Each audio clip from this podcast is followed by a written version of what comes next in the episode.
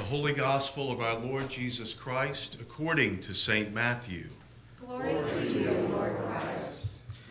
Peter came and said to Jesus, Lord, if another member of the church sins against me, how often should I forgive?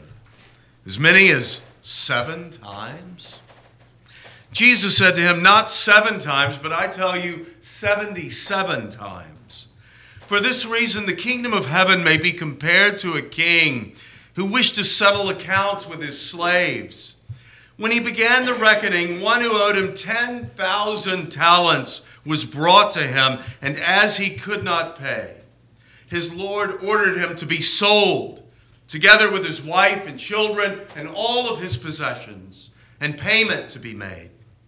So the slave fell on his knees before him, saying, Have patience with me, and I will repay you everything.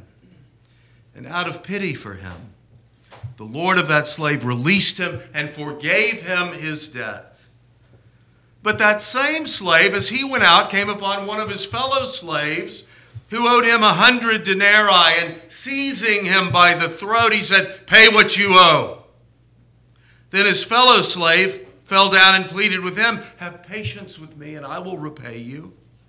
But he refused. Then he went and threw him into prison until he would pay the debt.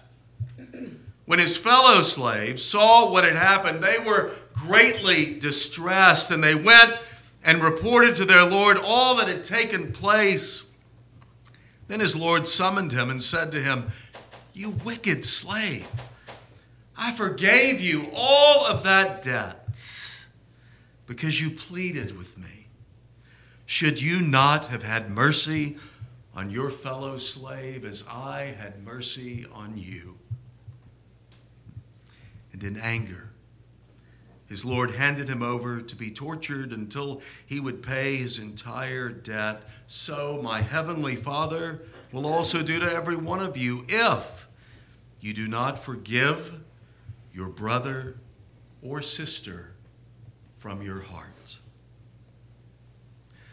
The Gospel of the Lord. Praise, to you, Lord Christ. In the name of our loving, liberating, and life giving God, Amen. Amen. Please be seated.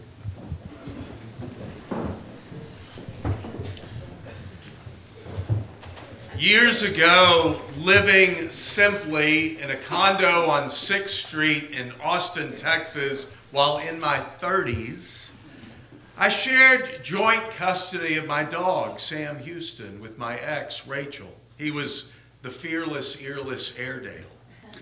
And it just so happened it was my turn to have Sam, and Sam and I always had an amazing time together. Old Sam was a great dog. He was a best friend, faithful companion, always teaching me lots of important lessons about faith and love and loyalty and life. And when I say I live simply, I am acknowledging that I did not have many valuable possessions at that particular time. I had just been through a divorce, which can be financially depleting. I was just starting out in my career, a career which was not particularly lucrative to begin with. I had not traveled extensively to acquire anything culturally interesting, and I was just starting to get to know some artists whose work would eventually become part of a small but growing collection. But even then, I had this one valuable, I dare say even priceless possession. It was from time that I spent in the Holy Land at St. George's College in Jerusalem at the end of graduate school. It was a trip that changed my life in every way. And while there, I had befriended a local Palestinian assistant archaeologist who had sometimes been paid for his work with rare finds from antiquity. In fact, some of the rare finds he had found himself. Occasionally, he was willing to part with one for the right price. He kept them wrapped carefully and hidden in a plain cardboard box that was out of sight. And over the weeks that I was there, he grew to trust me enough to show me his prized collection. And there was one particular object that absolutely took my breath away. And even he admitted it was most rare and most beautiful. It was a small, exquisitely crafted juglet from the Iron Age. Who knows? Maybe it had belonged to King David or King Solomon. You never know. I could not afford it. However, sometimes in this life, something just speaks to you, and you know that you have to have it, and you're going to figure out the details later. So I mortgaged my future. I bought the juglet. I brought it back home and I displayed it in all of its elegant glory on a very special shelf in my living room. And it stood there proudly representing that stunning piece from a special time in history and a most meaningful personal experience in my own life. I say that it stood there, that is, until Sam got hold of it. Why he did not go for the far less valuable objects surrounding it, I do not know. But I do know that when I got home that day, Sam had somehow knocked the precious juglet from its perch onto the floor and had broken off a large chunk of its 2,500 year old neck. My first response, of course, was to kill him. Or at least yell and scream and maybe spank or withhold treats from him. But then I realized something. Something really important that had the power to change everything. I realized that although he might be a blankety blank dog, he was my blankety blank dog. And that relationship made all the difference. Oh, sure, I could hold a grudge. I could try to get him to understand my point of view. That he was not simply removing a piece of dried mud from daddy's shelf. I could huff and puff and I could bark and bellow and I could refuse to speak to him.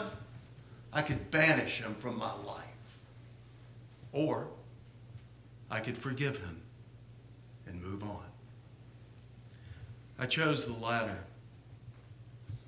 When bad things happen in our lives, when conflicts or misunderstandings or even harm and hurt are done by another, we have a choice as to how we respond. Returning wrong for wrong, trying to get even, or just writing someone off rarely works out well for anyone involved.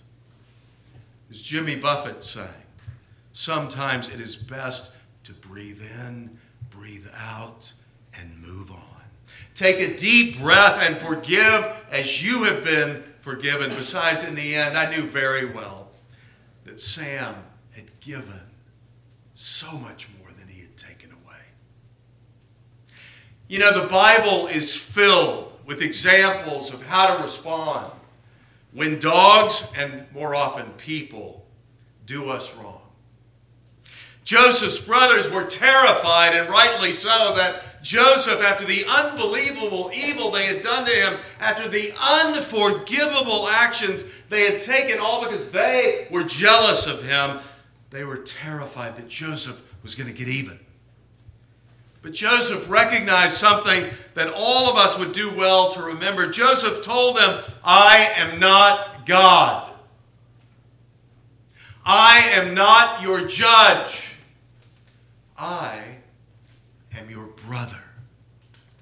And even those things that you meant for harm, God can redeem. God can even use those for good. The writers of the Romans pointed out to these young Christians who were getting all worked up about differences of opinion, such as dietary restrictions or religious holy days, reminded them God is God and you are not. Don't judge. Don't demean. Don't even criticize. God's is the only opinion that matters, the only judge who is capable of judging fairly. And all of us stand before God And God, who is all about forgiveness and kindness and understanding and second chances, is most likely to uphold every single one of us rather than condemn any of us. And then Jesus reminds Peter, who thought he was going way beyond the call of duty to offer forgiveness seven times. No, Jesus says. In this translation, it's 77. In other translations, it's 70 times 7.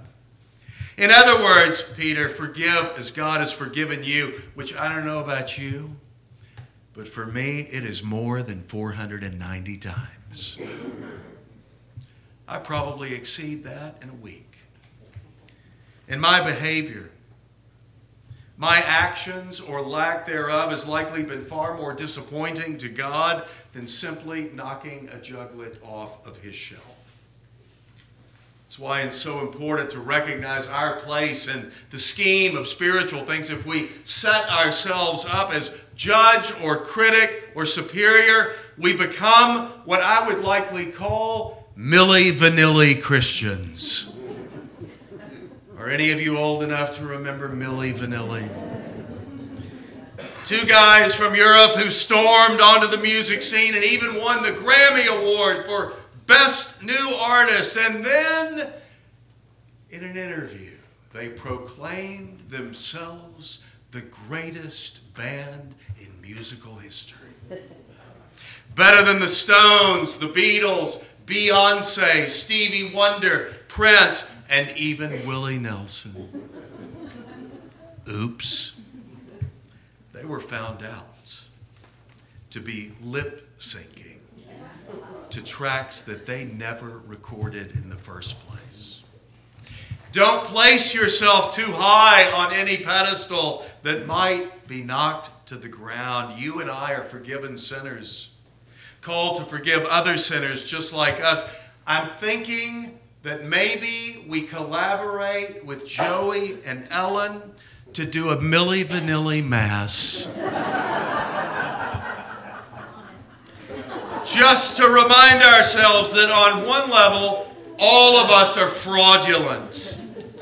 All of us fall far short. None of us is all that we claim to be or hope to become. Not yet there, but for the grace of God, go all of us.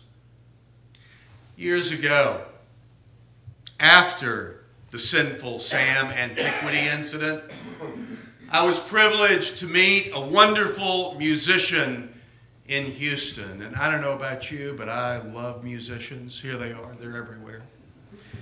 And this particular musician, who became over time my primary collaborator in musical creativity, and to say that this guy is talented would be like saying that Sam is curly and cute. It's an understatement.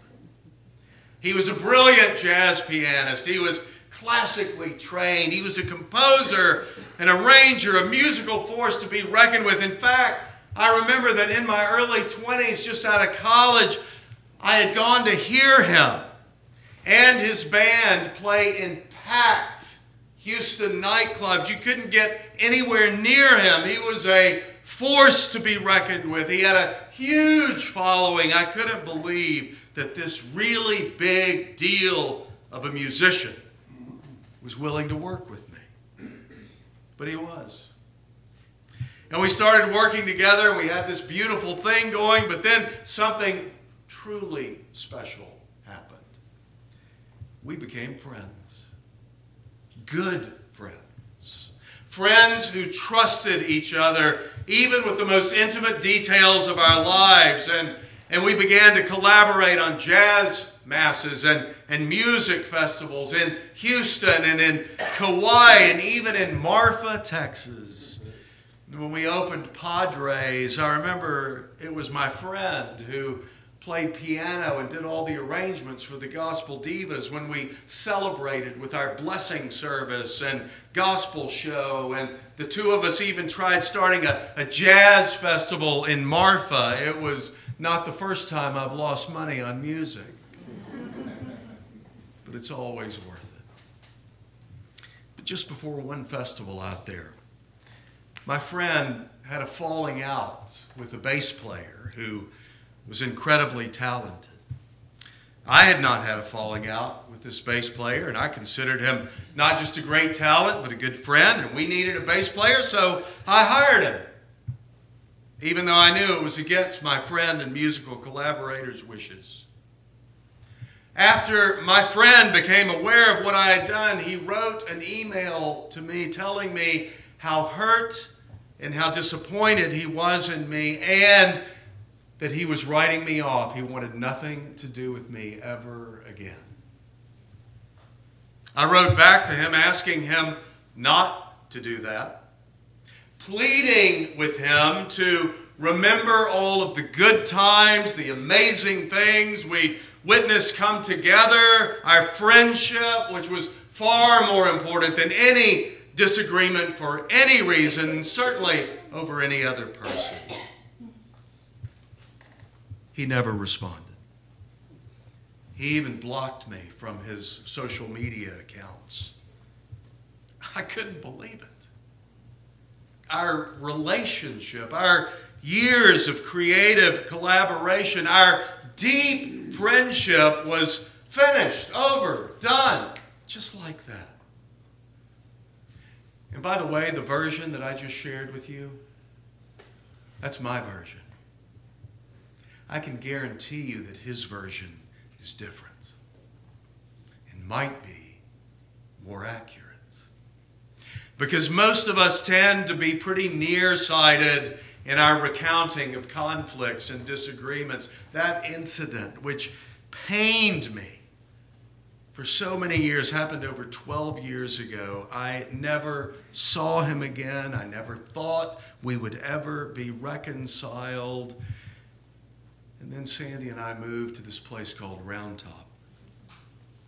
And as you might know, magic happens here. Amazing things. The unpredictable and unexpected, if we will allow them to happen. Mysteries, I would say, even beyond our comprehension. I would dare say, even sacred, sacramental mysteries unfold and seem to be born in this place. A few months ago on a Sunday, I was just about to step into the men's room of a local restaurant, joining some St. Cecilia's folks for brunch after our service, and the restroom was occupied. And so I waited patiently outside. I waited for what seemed like a really long time. Was starting to dance a little bit. The door opened, and a man walked out. Even after all these years, I recognized him immediately. And I said his name. And he recognized me immediately and he said my name. He had been in town that weekend for a concert at Festival Hill. And I asked him if he was willing to meet my wife, Sandy. And he said yes, and he did. And we exchanged numbers again and he threatened to tell her the truth. but we agreed that we had a lot to talk about. I told him about St. Cecilia's and about our core value of celebrating all things creative, especially musical. And on Wednesday, the 27th of September, my former friend and I are finally meeting for lunch in Houston. And I hope and I pray at that lunch, he will forgive me for any way which I did not honor him or respect him or love him as a friend. Because you see, when my time comes, I do not want there to be regrets. I don't want there to be unresolved tensions. I do not want there to be broken trust. I pray that in that moment there are no hard feelings at all, for I know and God knows that hard feelings can't do much good for any, except keep us afraid and cold. So much more we could have and hold in this life. So I want to ask you on September 27th to say a prayer for me. And while you're at it, pray for every single one of us that we, like God, will know better how to let go of anything that separates us from God or from one another, to breathe deeply and to move on, to forgive, to forget, and to accept, just as our loving God does with each one of us every day. Amen.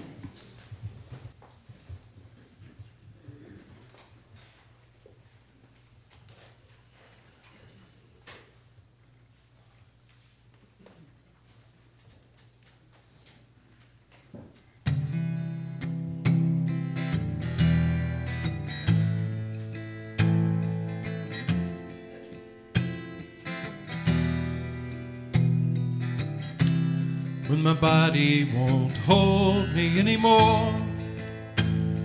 And it finally lets me free. Will I be ready? When my feet won't walk another mile and my lips give their last kiss goodbye will my hands be steady when I lay down my fears, my hopes and my doubts, the rings on my fingers and the keys to my house with no hard feelings. When the sun hangs low in the west, and the line in my chest won't be kept held at bay any longer. When the jealousy fades away and it's ash and dust for casual lust, and it's just hallelujah in the love and thoughts, and love in the words, and love in the songs we sing in the church. Yeah no hard feelings. God knows they haven't done much good for anyone. Kept me safe to hold. Alone, afraid and